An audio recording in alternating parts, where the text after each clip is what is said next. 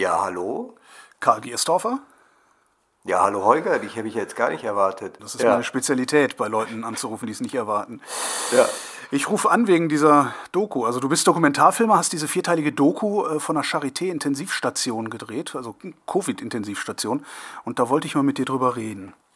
Ja, das freut mich. Ich äh, muss vorausschicken, und das ist sicherlich auch so ein bisschen ein Bias, den ich dann habe äh, in unserem Gespräch. Ich komme selber vom Film. Bevor ich zum Hörfunk gegangen bin und dann Podcasten angefangen habe, war ich erster Aufnahmeleiter und habe aber nur Fiction gemacht, also im Wesentlichen Serien. Das erste, was mir aufgefallen ist, ist, als ich das gesehen habe, wie hast du das gedreht? Das habe ich mit einer Sony A7S III gedreht, eigentlich mit einer das ist auch keine Spiegelreflex, das ist eine Mirrorless. Das ist eine Sony-Kamera, die entwickelt wurde eigentlich, um Fotos zu machen, aber die ist jetzt schon ein bisschen spezialisiert auf Videos. Und dann steckst du dir oben einen Audioaufsatz drauf, der hat für die Nerds unter uns zwei XLR-Inputs und auch nochmal ein Mini-XLR. Das heißt, dann kannst du den Leuten so Funk-Clip-Mikrofone dranbringen. Okay, ja und mit einem Richtmikrofon arbeiten und äh, du, man merkt, dass du vom Fach bist, weil die größte Herausforderung technisch war dort der Ton, nicht das Bild, weil es überall piepst und brummt und die Leute hinter Masken sind und man die Lippen nicht sieht und nichts versteht. Und äh, da habe ich auch erstmal gebraucht und ich habe dann mit so ähm, Ansteckfunkmikrofonen gearbeitet. Die sieht man dann da auch überall. Die waren aber gut, weil ich musste das ganze Zeug ja auch permanent desinfizieren. Äh, und da ja, war die Kamera. Jeder hatte gut. sein eigenes. Dann. Genau, ja, das ist, ist ja. alles so, die Aufschriften sind so verwaschen und so. Das sieht man also mit dem, mit dem Alkohol. Das hat wirklich, die Kamera hatte, glaube ich, immer 5 Promille auf jeden Fall. Das mit dem Ton wäre mir gar nicht so aufgefallen. Also was, was mir viel eher aufgefallen ist, ist, wie nah du allem gekommen bist. Also ich hätte erwartet, dass du die ganze Zeit in den, im, im Weg stehst eigentlich. Hast du nicht im Weg gestanden? Ah, das müsstest du die Ärzte und Pfleger fragen, ob ich im Weg gestanden bin. Ähm, wahrscheinlich am Anfang schon weil äh, am Anfang überfordert einen diese Situation dort, weil das sind ja alles äh, extrem gut eingespielte Teams, ähm, die ihre Handgriffe haben, so kompliziert die auch sein mögen, weiß jeder, was er zu tun hat. Und dann aber so nach einer Weile, ich sag mal nach einer Woche, zehn Tagen, äh, stand ich dann hoffentlich nicht mehr im Weg. Äh, und filmemacherisch auch habe ich schon auch meine Distanz gewahrt. Ähm, also ich habe immer versucht, zwar nah dran zu sein, aber nicht übergriffig nah, ähm, sondern auch einfach die ganz gebührende normale Distanz zu halten und habe da auch die Brennweiten so gewählt.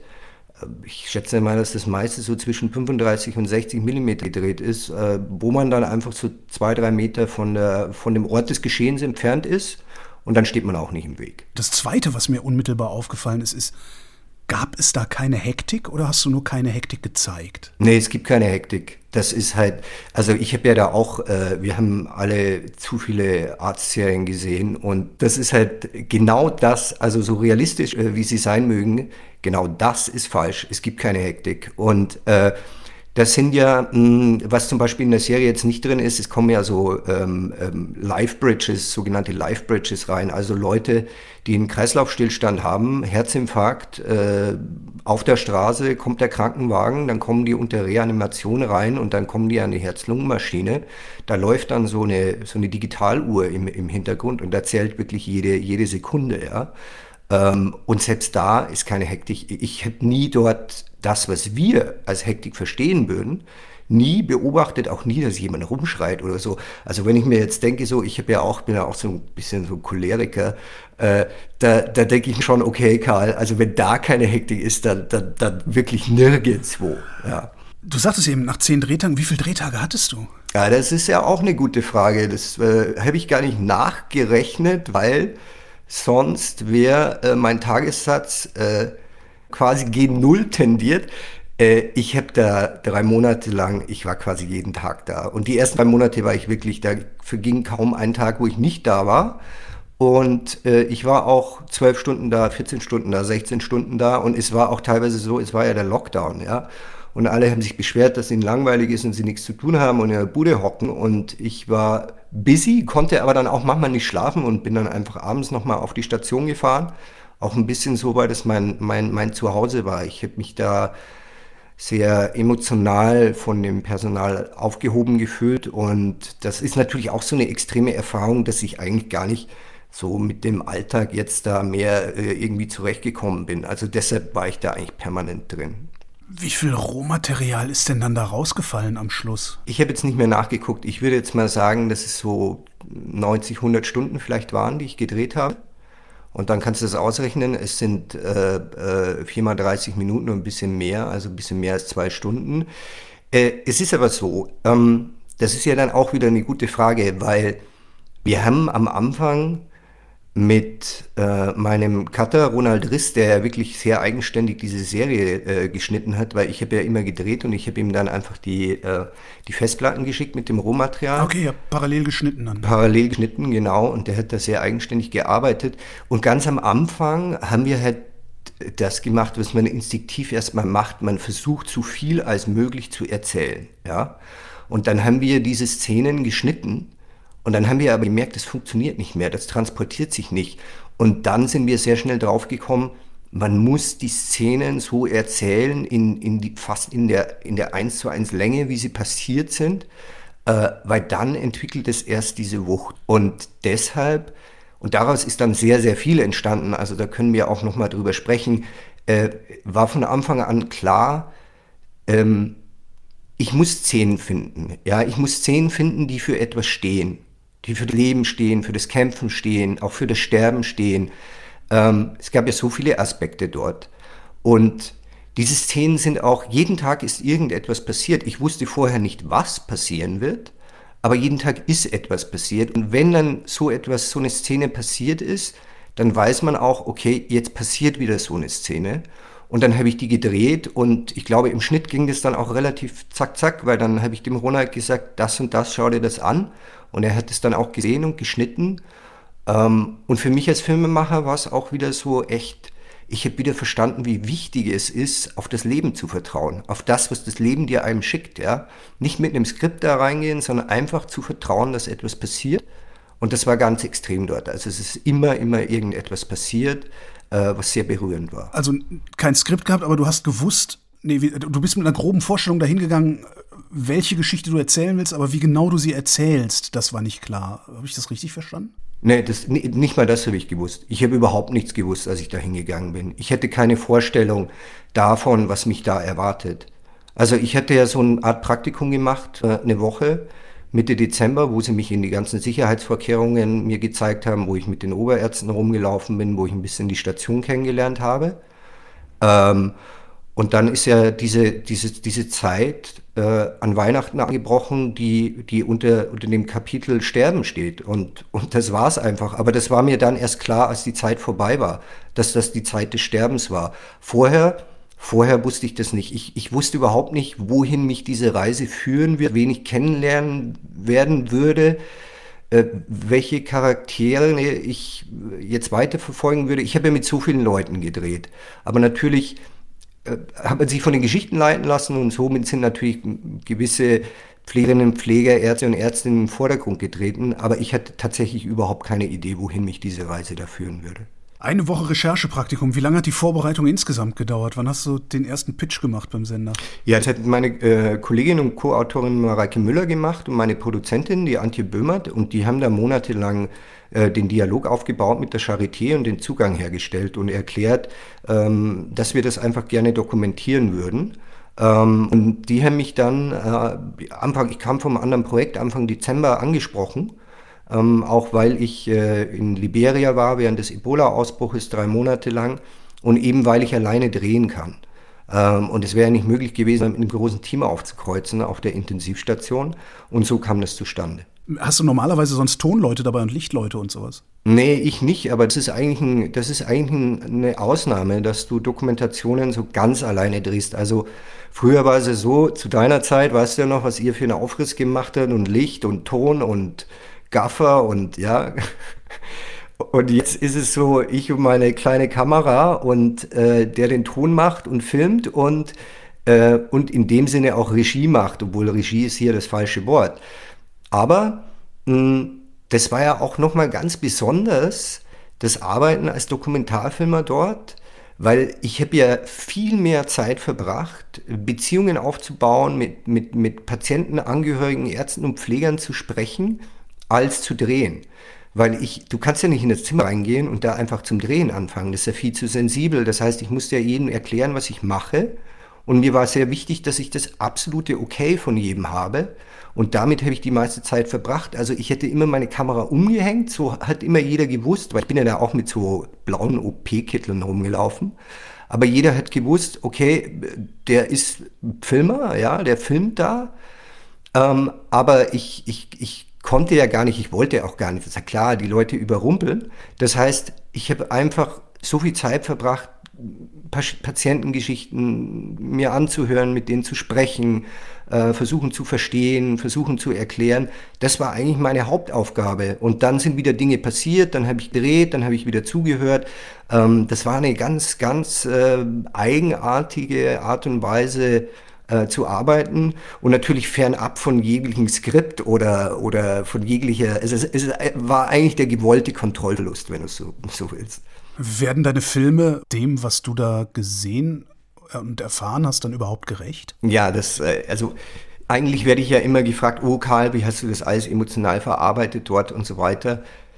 Aber äh, mein, mein größter, mein so, vielleicht so nach zwei, drei Wochen und das, das hat sich wirklich ins, äh, das, das hat das so ausgeartet, dass, dass ich äh, mit der Psychologin, mit der Laurence Erdur immer drüber gesprochen habe und mit allen und ich habe denen gesagt, Leute, ich kann dem nicht gerecht werden, was ich hier sehe. Das stresst mich. Und das hat mir wirklich den Schlaf geraubt, weil ich, ich, es ist wirklich kaum in Worte zu fassen und äh, ich stehe dem Medium Bewegtbild durchaus kritisch gegenüber. Ähm, aber da war es gut, weil, weil es ein bisschen transportiert, was tatsächlich passiert. Aber es gab eine Zeit, wo ich mir dachte, nee, das ist unmöglich. Also diese, diese Emotionalität, was da tagtäglich passiert, diese Geschichten, die da tagtäglich kommen, das Drama, das, das Überleben, das Kämpfen, auch die Tatsache, wenn du auf der Station 43 bist, also wenn du, wenn du dort bist, hast du entweder einen schweren Kurbelverlauf oder die haben natürlich noch Betten für Patienten, die haben eine Sepsis, die haben äh, Multiorganversagen, die sind alle in, in einem Grenzbereich zwischen Leben und Tod. Ja? Und jeder Patient ist dort gleich, das hat mich auch wirklich frappiert. Also das menschliche Leben dort, es zählt überhaupt nichts, wer du vorher draußen warst, ob du Millionär warst oder ein Mafiaboss oder ein Straßenkehrer oder was auch immer, es ist völlig egal. Jeder ist demütig und auch ein bisschen verängstigt und jeder ist gleich. Und das hatte so eine, so eine Signifikanz und, und Bedeutung, dass du merkst es selber, dass ich das jetzt noch kaum in Worte fassen kann, aber ich habe es dann einfach die ganze Zeit dort gespürt und dann habe ich mir gedacht, Karl, wie willst du denn jemals dem gerecht werden? Wie willst du das jemals transportieren? Wie willst du es jemals transportieren?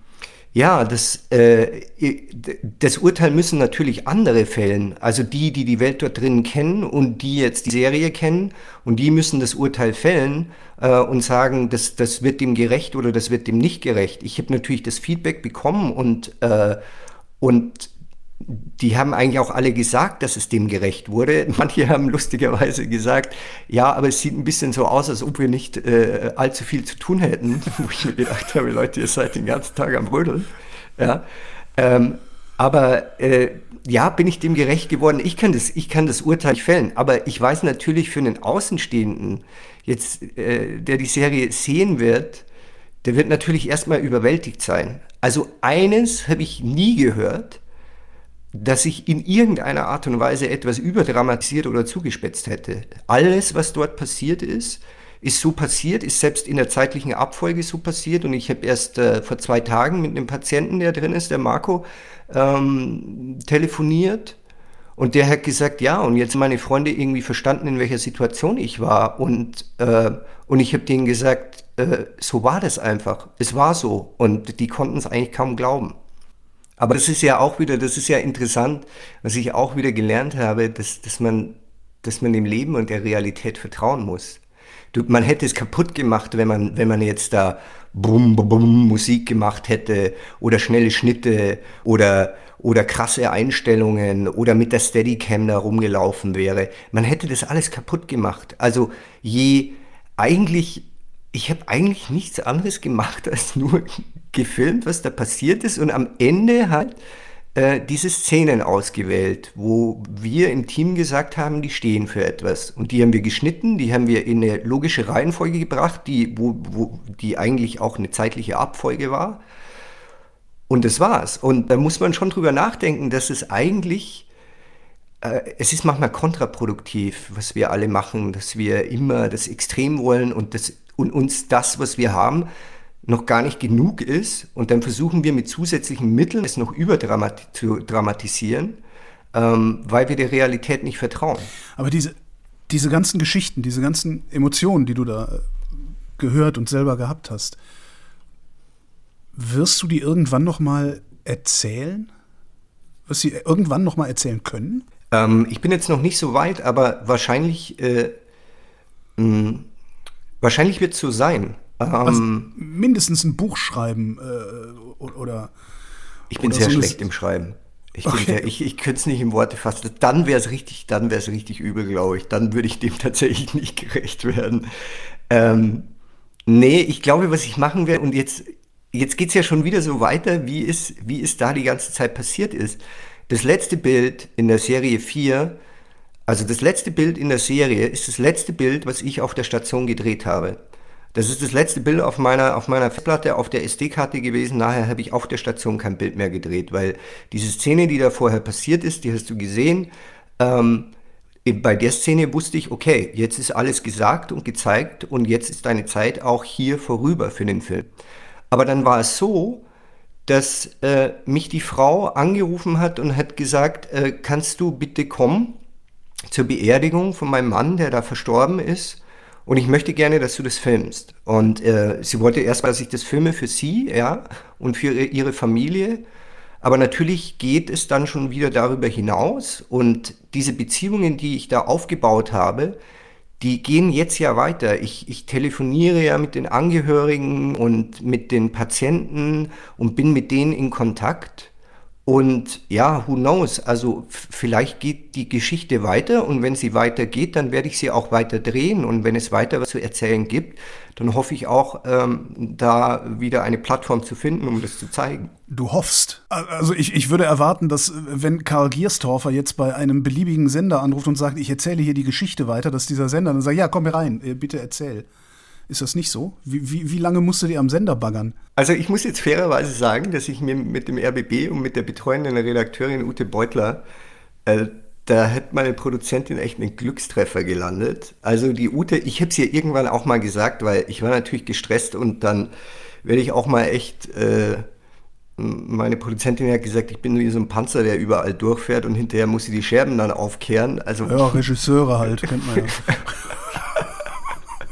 Und die Ute normalerweise, weißt du, normalerweise, wenn, wenn die betreuende Redakteurin kommt, dann gibt es Kaffee und Schnitten und so weiter. Und die kam, und das war natürlich dann alles, ist das unter Zeitdruck entstanden und, und, und sie kam ins, ins Postproduktionshaus und wurde von uns allen auch noch angeschnauzt, weil es irgendwie, es, es war halt alles mit heißer Nadel gestrickt und, und dann gab es auch noch, also weißt du ja eh, es läuft ja dann immer alles falsch am Schluss oder schief und dann läuft es trotzdem.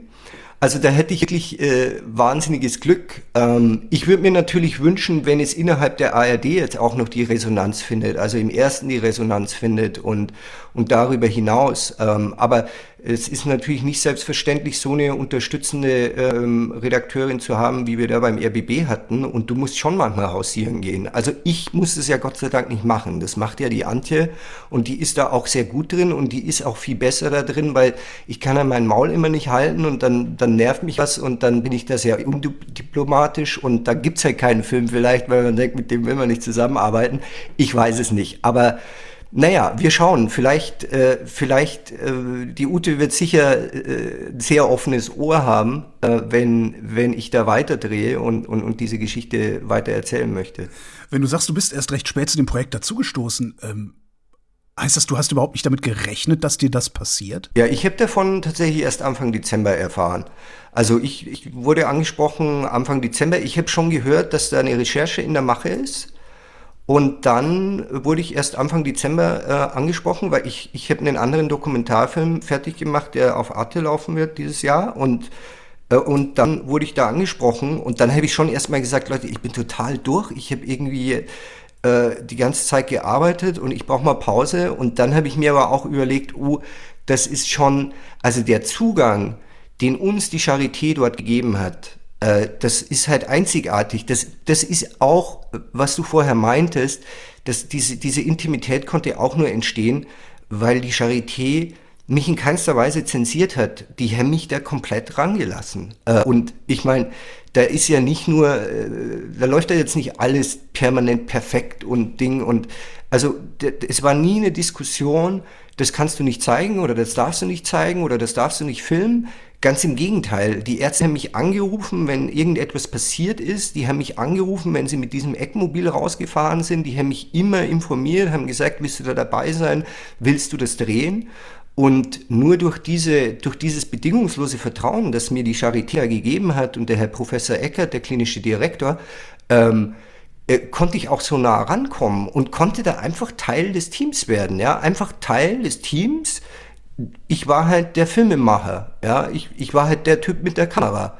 Und wenn du da drei Monate rumhängst, dann kennt dich jeder und jeder weiß, jeder weiß, was du machst. Und dann, glaube ich, kommt man auch so nah ran an diese ganzen Geschichten. Dass du eigentlich, eigentlich zu erschöpft gewesen bist, um das zu machen, war das vielleicht sogar hilfreich?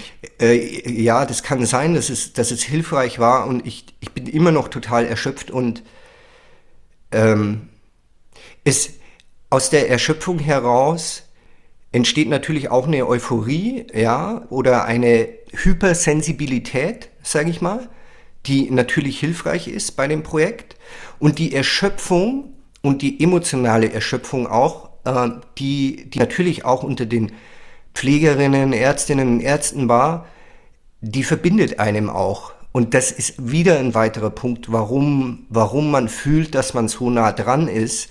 Weil, also für mich eine der berührendsten Erfahrungen dort war, dass sich die Wege von wildfremden Menschen gekreuzt haben auf sehr schicksalshafte Art und Weise auf der 43 und man Erfahrungen gemacht hat, über die man kaum mit jemandem sprechen kann, der sie nicht gemacht hat. Und, und die Konsequenz dessen ist, dass, dass diese Personen in sehr schneller Zeit, also sehr schnell, sehr eng werden. Und ich habe da Gespräche geführt, die habe ich mit anderen Leuten nach Jahren nicht geführt. Ich habe da geheult, ja, ich habe äh, ich hätte auch überhaupt kein Problem zu heulen. Ich hätte auch kein Problem schwach zu sein. Ich hätte auch kein Problem grantig zu sein, was ich oft bin, aber dann hätte ich jetzt mal ein schlechtes Gewissen. Nein, weil es ist so ein, so ein, es war wirklich eine sehr, sehr verständnisvolle Atmosphäre da, weil jeder weiß, es ist extrem und deshalb wird mit sehr viel Respekt umgegangen und auf eine ganz behutsame Weise und auf eine ganz verständnisvolle Weise. Äh, das, das, das hat mich wahnsinnig berührt. Trotzdem, also das ist ja jetzt in der Rückschau, aber damals, als sie gesagt haben, äh, willst du das machen und du eigentlich zu erschöpft warst, was, was war dann trotzdem dein Antrieb? Also mein, mein Antrieb, mein ursprünglicher Antrieb war, ähm, dass ich gesehen habe, was die Mareike und die Antje da geschafft haben, dass sie diesen Zugang hergestellt haben. Und dann habe ich gesagt, okay, wenn dieser Zugang da ist, dann, ähm, ja, dann muss ich das machen. So, dann gehst du auf die Station 43 und das sind Top-Intensivmediziner, Top-Pfleger, äh, die alle jeden Tag versuchen, ihr Bestes zu geben unter extremen Umständen. Und dann war mir schon am Anfang klar, nee Karl, du kannst da nicht irgendwie 9 to 5 mal aufkreuzen, ein paar Bilderchen drehen, nach Hause gehen und dann erwarten, dass dich die Leute respektieren und dir das Vertrauen geben. Also deshalb bin ich am Anfang schon sehr lange da geblieben. Und dann habe ich eben verstanden, ich muss so viel Zeit als möglich dort verbringen, weil sonst werde ich diese Szenen nicht dokumentieren können. Ich wollte nicht, dass sich jemand hinstellt im O-Ton und sagt, ja, vor, vor zwei Tagen, das war schon krass, weil da ist das und das passiert. Nein, ich wollte dabei sein, wenn das passiert. Und das heißt, du musst die Zeit aufbringen, damit du, damit du die Wahrscheinlichkeit erhöhst, dass du dabei bist.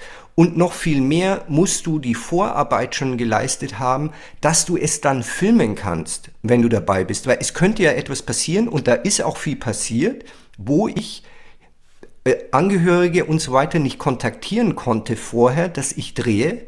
Und dann konnte ich es auch nicht drehen. Und ich wollte es auch nicht drehen, weil ich hatte nicht deren Einverständnis und ich kann mich nicht einfach mit der Kamera da reinstellen. Also von daher gesehen ist dieser Zeitfaktor enorm geworden. Und dann, und dann war es einfach irgendwie mein Zuhause. Also, und dann war ich da und dann war es unsere gemeinsame Geschichte und dann gab es auch nichts anderes mehr. Dann haben sich auch wirklich nur meine ganzen Gedanken da um das Projekt und um die 43 und die Leute dort gedreht. Es gab Sachen, die du nicht drehen konntest. Gab es auch Sachen, die du uns nicht zeigen konntest? Ja, es, es, gibt, es gibt Sachen, die ich nicht zeigen kann, weil sie einfach krass sind. Ähm, zum Beispiel, äh, ich habe sehr viele von diesen, von diesen Wiederbelebungen äh, gefilmt und die sind einfach krass. Und das ist ja ein relativ neues Verfahren. Also, dass unter Wiederbelebung dort dann im Schockraum ähm, diese, diese ECMO äh, eingebaut wird, also die, die extrakorporale Lunge, Lungenmaschine und die die Lunge und das Herz ersetzt. Das heißt, ein gesamter Blutkreislauf wird über die Maschine geleitet äh, und oxygeniert und somit kannst du die Lunge und für eine gewisse Zeit auch das Herz ersetzen. Das sind heftige Eingriffe, die, wenn die Patienten schon zu lange unter Re Reanimation waren, ähm, einfach dann auch oft zu keinem Erfolg geführt haben und dann, äh, und dann sind die verstorben. Und und ich, ich habe die, viele von diesen Wiederbelebungen gedreht und dann habe ich mir auch manche wieder angeschaut und das Absurde ist ja, die kommen ja unangekündigt rein. Also die kommen halt rein, wenn der Krankenwagen jemanden bringt, weil jemand einen Herzinfarkt gehabt hat und die, die Rettungssanitäter oder der Notarzt sagt, wir versuchen es mal mit dieser Wiederbelebungsmethode, wir sehen da noch eine Chance. Aber oft geht es auch schief und dann stirbt halt einfach ein Mensch. Äh, und das passiert halt, das kann auch zweimal am Tag passieren. Da, kriegst, da kriegen die Ärzte die Mitteilung, äh, es kommt eine Live-Bridge, dann müssen da 20 Leute, knapp 20 Leute oder Dutzend Leute, 15 Leute in den, in den Raum rein. Dann wird der 15 Minuten, 20 Minuten alles versucht. Dann verstirbt der Patient und dann geht jeder wieder seiner Wege. Und ähm, also wenn du das nur siehst, wenn du nur das sehen würdest, dann glaube ich, würde man das auch missverstehen, weil dann würde man denken, ja wow, aber da ist ja gerade jemand gestorben. Aber es ist ja nur im Kontext zu verstehen, nämlich, äh, dass das Teil des Alltags ist, Teil der Routine ist, ja. Und also solche Szenen habe ich, äh, hab ich nicht gezeigt. Und dann habe ich auch manche Szenen nicht gezeigt, wo ich tatsächlich das Einverständnis von Angehörigen hatte. Also zum Beispiel am Weihnachten, wo eine 28-jährige Patientin verstorben ist. Dann habe ich die haben sich zum letzten Mal von ihrer Tochter verabschiedet. Da habe ich nur sehr wenig gedreht, weil ich am Anfang da drin war. Also das war eine meiner, da war ich die erste Woche drin. Und wenn du dir mein Rohmaterial anschaust, dann nehme ich ständig die Kamera runter. Ich nehme ständig die Kamera runter, weil ich mir gedacht habe, ich kann das jetzt nicht drehen. Das steht mir nicht zu, ich kann das nicht drehen. Und dann habe ich die auch mal zu Hause besucht, nachdem, nachdem die Tochter verstorben ist. Und die haben alle mit mir gesprochen. Und das habe ich auch nicht verwendet, weil ich habe sie da angerufen und ich habe gesagt, ich, ich, ich, ich habe mich entschuldigt. Ich habe gesagt, ich bin, glaube ich, da zu weit gegangen, obwohl die das, glaube ich, gar nicht so, so gesehen haben. Aber mir ist dann plötzlich klar geworden, es gibt nach dem Tod auch nichts mehr zu sagen. Also wenn du irgendwie eine Woche nachdem dein liebster Mensch verstorben ist, da mit der Kamera aufkreuzt, was, was gibt's denn da noch zu sagen? Also das ist ja genau dasselbe Ding. Wir kennen ja dieses, wir haben ja diese, diese unsäglichen Ausdrücke aus dem Boulevardjournalismen, Witwenschütteln und so weiter. Aber was gibt's denn da zu sehen? Was gibt es da zu sagen? Ähm, ich ich habe da nichts gefunden und das wollte ich nicht und deshalb habe ich es auch nicht verwendet. Also es, es gab etlich solche, solche, solche Szenen. Das klingt gerade, als wäre das eine neue Erfahrung für dich. Solches Material produziert zu haben, das du aus genau diesen Gründen nicht verwendest. Das war eine absolut neue Erfahrung für mich. Also eine neue Erfahrung für mich war, äh, was ich gerade beschrieben habe, dass ich auf mein Rohmaterial schaue und die Kamera permanent runter mache weil ich es nicht geschafft habe, es zu drehen. Also ich, ich, ich, äh, äh, ich habe da auch mit der Psychologin drüber gesprochen und, Und die Laurence hat gesagt, das musst du mit dir selber ausmachen, aber du hast das Einverständnis von den Angehörigen und dann kannst du es auch drehen. Du musst selber wissen, wenn du zu weit gehst. Und mein Gespür hat sich da auch ein bisschen mehr eingependelt. Und je besser ich die Menschen kennengelernt habe, umso mehr habe ich mich dann auch getraut. Aber dass ich am Anfang solche Hemmungen hatte, das, das habe ich von mir eigentlich so nicht gekannt, obwohl ich, muss ich sagen, auch nie ein Typ war, dem, der immer halt die Kamera drauf, halt die Kamera drauf. Das, das habe ich nie gemacht. Aber da war, das war ja alles so ein Wandeln in dem Grenzbereich. Was kannst du zeigen? Was kannst du nicht mehr zeigen? Und die Entscheidung muss sich ja immer in dem Moment fällen. Also kann ich das jetzt noch filmen oder nicht? Äh, bin ich zu nah dran, also physisch zu nah und emotional zu nah?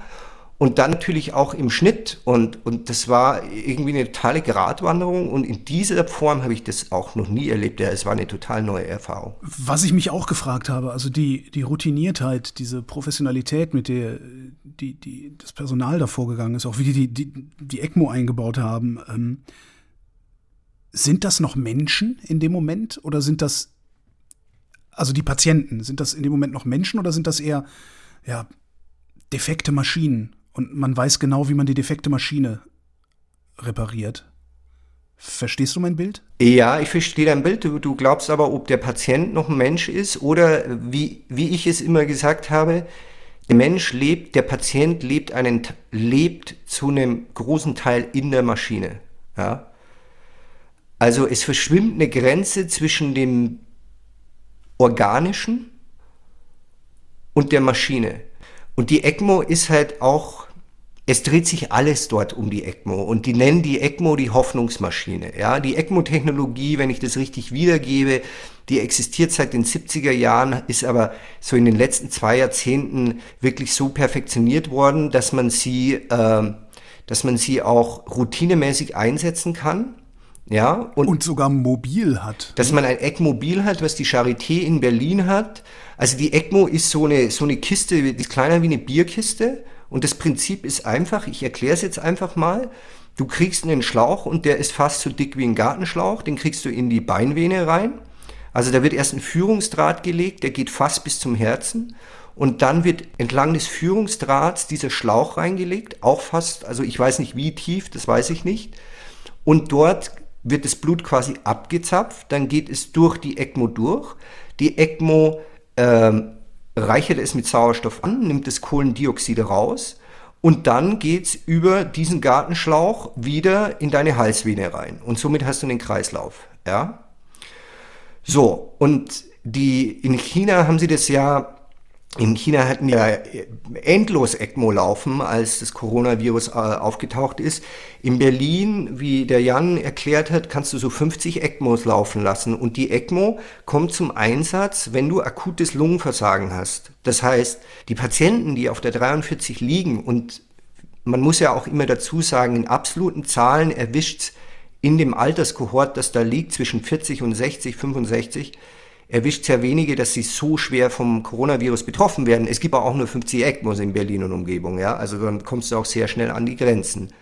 Aber um auf die Frage zurückzukommen, ähm, die ECMO ist für die die einzige Chance zu überleben, weil es eine, eine Ersatzlunge erstmal ist oder die Lunge ersetzt.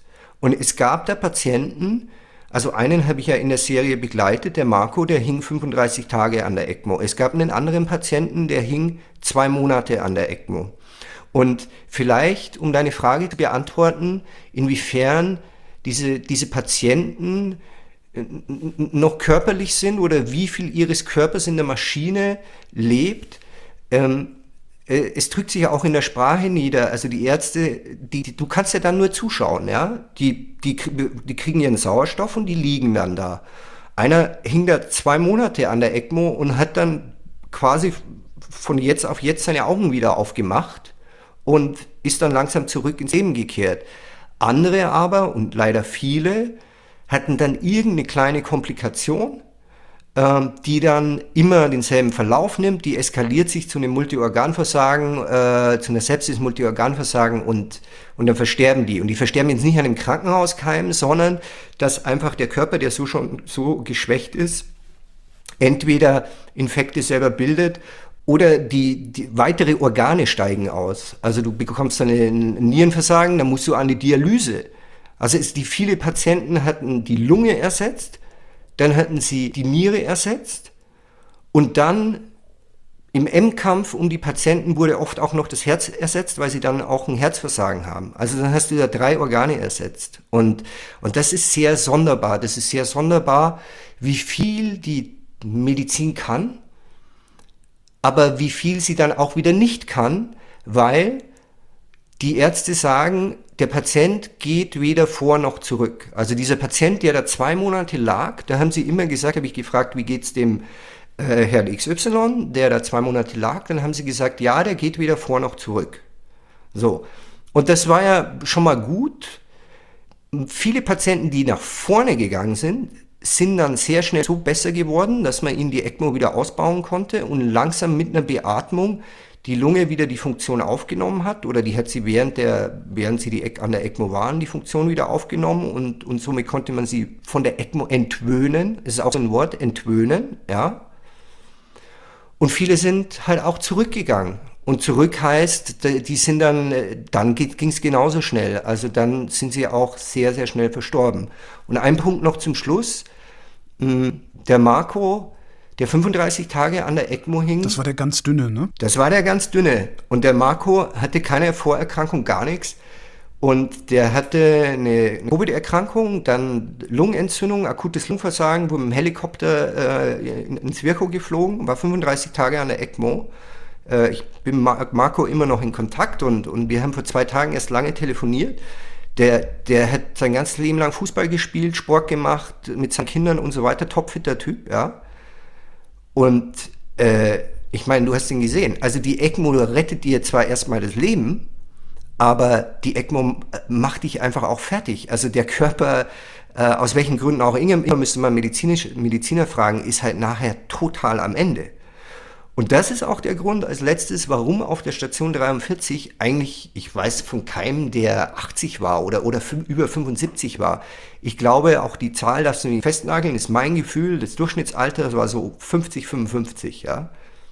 Weil ein älterer Patient ja diese ECMO-Therapie gar nicht mehr überleben würde. Also du, du, der hätte gar keine Chance, sich dann danach äh, von dieser Therapie zu erholen. Also das zeigt ja auch wieder, wie viel die Medizin kann und in welche Bereiche wir bereits vorgestoßen sind. Ja, Mensch, Maschine.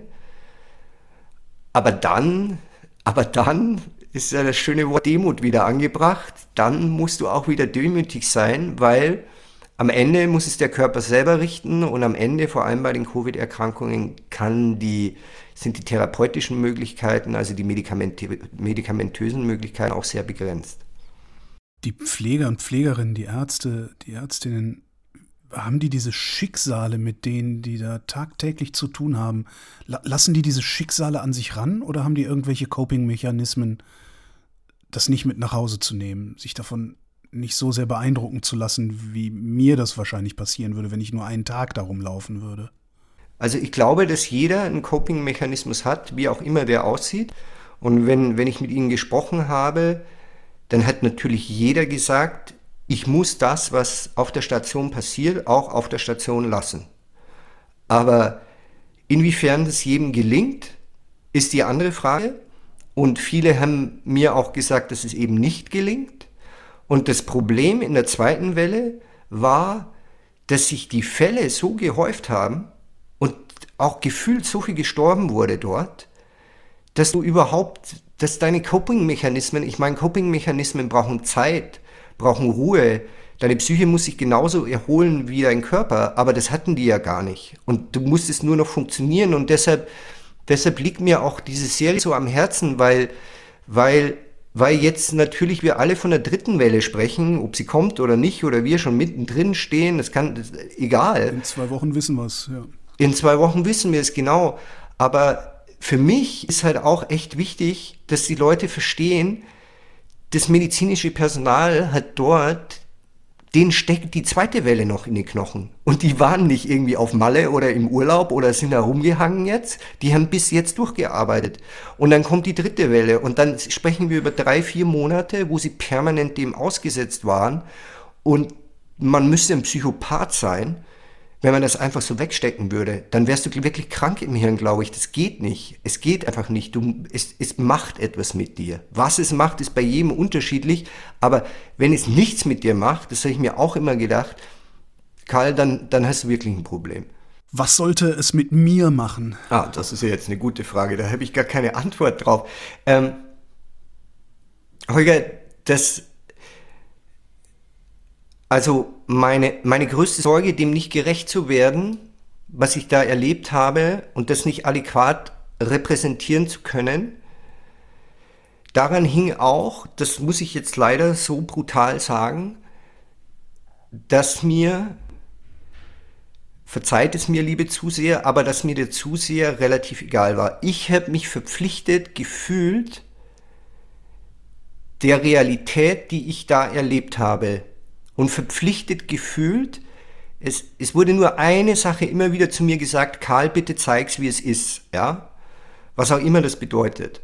Und dem habe ich mich verpflichtet gefühlt und ich habe mich verpflichtet gefühlt, allen, die dort arbeiten und den Patienten und den Pflegern und ich habe mich auch verpflichtet gefühlt, dass ich so real als möglich darstelle, also dass ich es weder übertreibe noch, noch beschönige und dass ich auch nicht übergriffig bin. In, diesem, in, diesem, in diesem Drei- oder Viereck habe ich mich bewegt und ich habe tatsächlich wenig drüber nachgedacht, wie das dann tatsächlich ankommen wird. Jetzt weiß ich es ein bisschen, dass das ist das musst du sagen, aber dass, dass, dass es irgendwie ja, krass ist und intensiv ist. Aber ich hätte nie irgendwie eine Idee, das will ich damit erreichen und das will ich, das Statement will ich machen. Vielleicht ja einfach nur ein Statement gezeigt, dieses Zeitdokument erstellt zu haben, diese drei Monate dort dokumentiert zu haben, dass sie da sind, dass man sie sich anschauen kann. Ich habe es auch nicht für die Corona-Leugner gemacht, weil die mir eh wurscht sind und sie, sie sind auch eh, die, die kriegen viel zu viel Aufmerksamkeit. Ich würde nicht mir das alles antun, um diese Idioten irgendwie zu überzeugen. Für die habe ich es auch nicht gemacht. Ähm, ich, ich wollte einfach dieses Dokument erstellen, glaube ich. Also du hattest nichts vor, du warst nicht auf einer Mission, aber wenn man, wenn man irgendwo hingeht, wo man noch nie war, dann hat man Erwartungen an den Ort, an den man geht. Und die werden in der Regel nicht erfüllt, sondern man findet was ganz anderes als das, was man dachte zu finden. Was ist das bei dir? Was hast du erwartet und was hast du gefunden? Ja, ich hätte, ich hätte tatsächlich wenige Vorstellungen, was es überhaupt bedeutet, eine Intensivstation. Und wir sprechen ja jetzt auch immer über Corona, über die Corona-Intensivstation, aber das ist ja jetzt auch nur ein zeitlicher Ausschnitt, der tatsächlich besonders heftig ist. Aber die 43 ist da waren immer heftige Fälle und, und ich habe nicht erwartet, ich habe nicht erwartet, dass ich, klar, man weiß, das Leben wird sich für uns alle irgendwann mal zuspitzen, ja, äh, kurz vorm Tod oder im Tod. Aber ich habe nicht erwartet, dass es einen Ort gibt, wo sich so viele fundamentale Dinge, die sich eigentlich immer nur banal anhören, die aber ständig so präsent sind. Also einfach, dass man, dass man gesund ist, ja, dass man nicht krank ist, dass man Freunde hat, dass man nicht alleine verstirbt, dass man nicht chronisch krank ist, dass man nicht eine Leukämie hat mit 16 und die Mutter steht daneben und schaut ihrem Sohn beim Sterben zu oder dass da auch viele Leute liegen, die äh, die Alkoholprobleme hatten und dann, äh, und dann Leberversagen haben und dann werden sie wegen akutem Leberversagen behandelt, dann werden da am Ende des Lebens äh, Zehntausende von Euro ausgegeben und man denkt sich, ja schön, aber wer hat sich dann vorher eigentlich um die Leute gekümmert? Und also es passiert einfach so, so viel, das hätte ich nie erwartet und es ist fast wieder so, äh, wie wir es ja alle als Journalisten gelernt haben, such die Geschichten vor deiner Haustür und dann betrittst du diesen Ort und da sind Geschichten jeden Tag, wenn du nur ein bisschen zuhörst, wo du denkst so, wow, wow, muss ich was machen, muss ich was machen? Du musst eigentlich lernen, äh, gar nicht den Anspruch zu haben, das alles zu erzählen, weil das ist überhaupt gar nicht möglich. Und dann, äh, ich habe ja so viel mit den Patienten gesprochen, bei denen ist ja auch langweilig. Manche waren auf der, auf der B-Seite, wo dann die, nicht die Corona-Patienten waren und da kann ich mich erinnern, ich weiß nicht, was der jetzt genau hatte. Ich meine, die haben alle schon dann echt ziemlich, äh, ziemlich heftige Erkrankungen. Auf jeden Fall war der ansprechbar. Ich glaube, der sollte dann verlegt werden zu einer, zu einer, zu einer Krebsoperation am nächsten Tag und so. Und dann hat er mir erzählt, ja, er ist ja viel gereist und er war in allen Ländern. Und ich gesagt, ja, wo waren Sie überall? Und sagte, ja, das kann ich nicht erzählen, ne, überall. Dann sagen, ja, fangen wir mal an, dann fangen wir Europa an, dann gehen wir Richtung Westen, ja. Und dann haben wir eine Reise gemacht und hier waren in den USA und dann war in Mittelamerika und dann sind wir bis Brasilien gekommen und dann kam der Arzt rein zu einer Untersuchung und dann hat er gesagt, morgen führen wir dieses Gespräch weiter. Und weißt du, die Leute erzählen dir auch, dass du, die, das meine ich ja, ist, jeder ist in so einer Situation, dass das alles aus einem hervorbricht auch manchmal. Und, und das ist ganz besonders, das, das habe ich nicht erwartet und das fand ich auch irgendwie wahnsinnig schön. Also deshalb ist es auch so viel Traurigkeit, wie an diesem Ort ist, so viel Menschlichkeit ist an diesem Ort. Und mich wundert ja eh, dass Ärzte nicht alle am Ende ihres Lebens äh, Romane und Bücher schreiben, weil äh, es ist einfach ja, es, es, es, es, es, ist, es ist unfassbar, was da, was da an menschlichen Geschichten einfach äh, reinkommt jeden Tag und auch aus allen sozialen Milieus. Also es ist auch ein bisschen so ein, so ein komprimierter Mikrokosmos von Berlin auch der da ist. Äh, und, und das fand ich auch sehr charmant und sehr schön zu sehen. So viel Traurigkeit da war. Hattet ihr auch was zu lachen? Ja, das, es wird immer gelacht. Also es wird, um Weihnachten herum wurde tatsächlich wenig gelacht, aber Natürlich wird immer gelacht. Und das sind, das, du hast mich vorher gefragt, was ich, was ich nicht gezeigt habe. Und ich war ja da so akzeptiert, dass ich ja, ich konnte alles drehen. Und dann, also da gab's ja auch, da gibt's ja da ein paar Charaktere, die da rumlaufen. Und es gibt natürlich auch einen Medizinerhumor, ja. Und ich finde den urkomisch, ja. Aber der ist natürlich dann, da musst du auch den Kontext verstehen, ja. Da musst du auch den Kontext verstehen. Äh, und, und, natürlich lacht man dann drüber. Und, und das ist auch, das fand ich auch wirklich, das hat mich auch wahnsinnig überrascht, weil ich habe ja vorher so diese Life-Bridges erklärt, ja, die Wiederbelebungen, die einfach reinkommen in den Alltag. Und dann muss man sich dem, dann, dann, dann, dann ist da, dann ist da ein riesen Aufriss und dann wird es gemacht und dann geht jeder wieder seiner Wege und macht wieder seine andere Arbeit weiter. Ähm, aber wenn du da Arzt bist, dann musst du einfach auch eine Todesnachricht überbringen ein, zwei, dreimal am Tag, ja, so wie es während der Corona-Zeit war. Oder einen Angehörigen sagen, es wird jetzt vielleicht das letzte Mal sein, dass sie, keine Ahnung, ihre Frau, ihre, ihre Tochter sehen können. Ähm, und du musst diese, du musst diese Emotionalität abrufen können.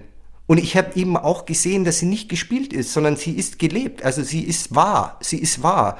Und das habe ich auch oft, äh, aber die Ärzte haben das auch und die Pfleger, ich weiß nicht, sie haben es, glaube ich, nur ansatzweise verstanden, meine Frage, weil ich es absolut frappierend fand, wie man einen Beruf machen kann, wo du ständig zwischen diesen emotionalen Extremen hin und her pendelst. Das ist einfach dein Job, das ist dein Alltag. Und es kann sein, dass du vorher irgendwie über einen Witz lachst und zehn Minuten später kommt eine Situation, wo jemand verstirbt und eine Stunde später musst du diese Todesnachricht überbringen.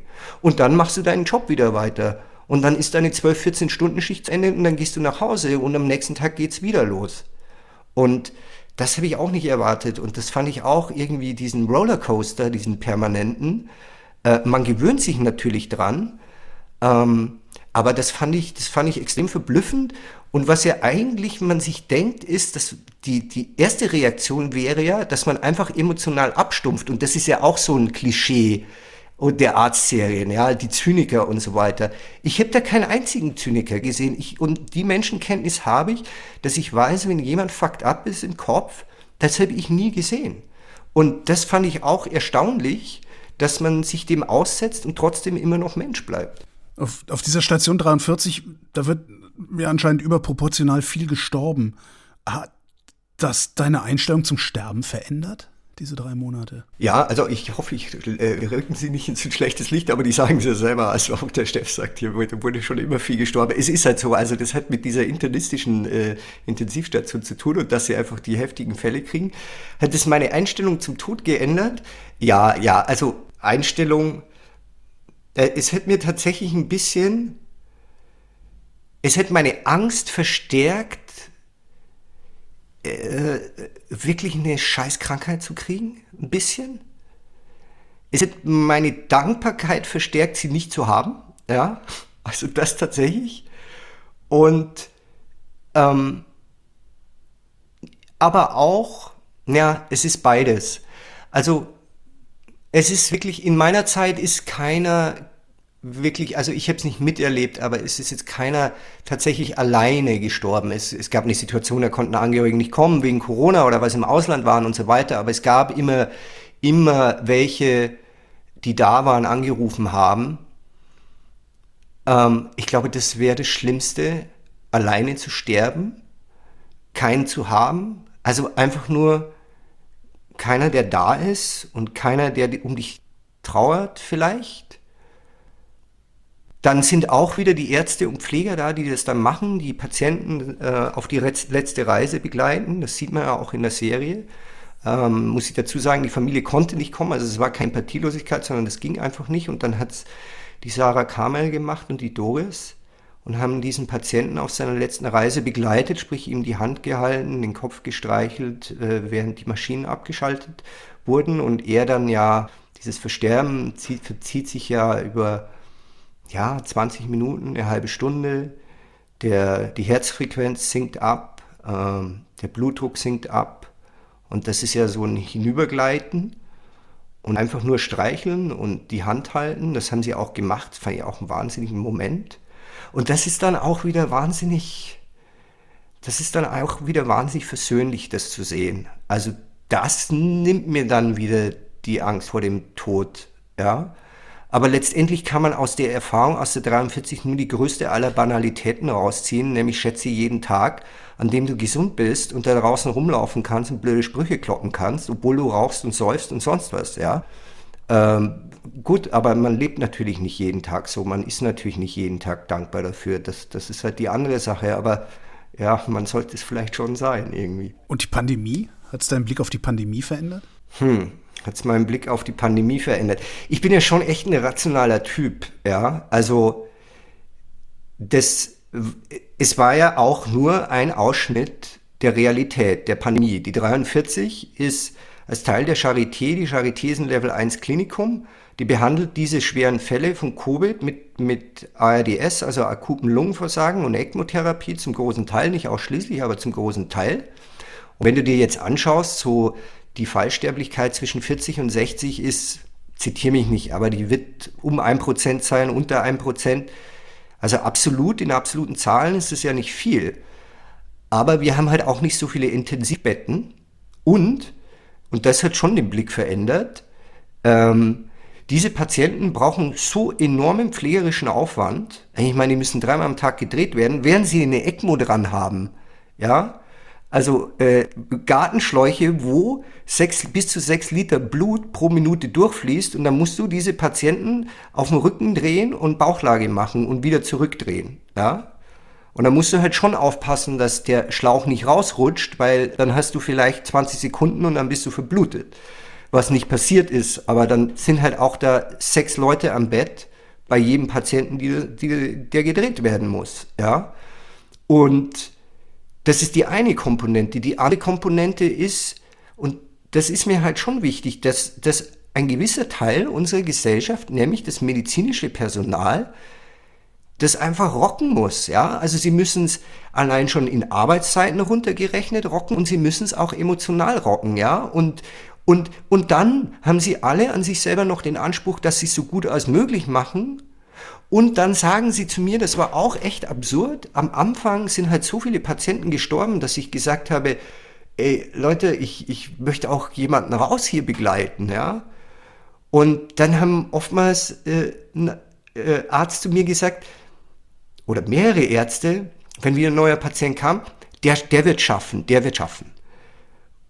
Dann habe ich mir gedacht, ja, aber es liegt ja gar nicht an euch. Ihr versucht ja bei jedem einzelnen Patienten, dass es schafft und es ist ja gar nicht in eurer Hand. Und das hat mir auch wieder gezeigt, das ist nicht so einfach. Dann, wenn einer stirbt, dann, dann hast du diese ganze Energie reingesteckt, dann hinterfragst du dich, dann hast du das alles gemacht, ja. Und, und das, das muss man sich halt auch mal vergegenwärtigen. Äh, das medizinische Personal muss das leisten.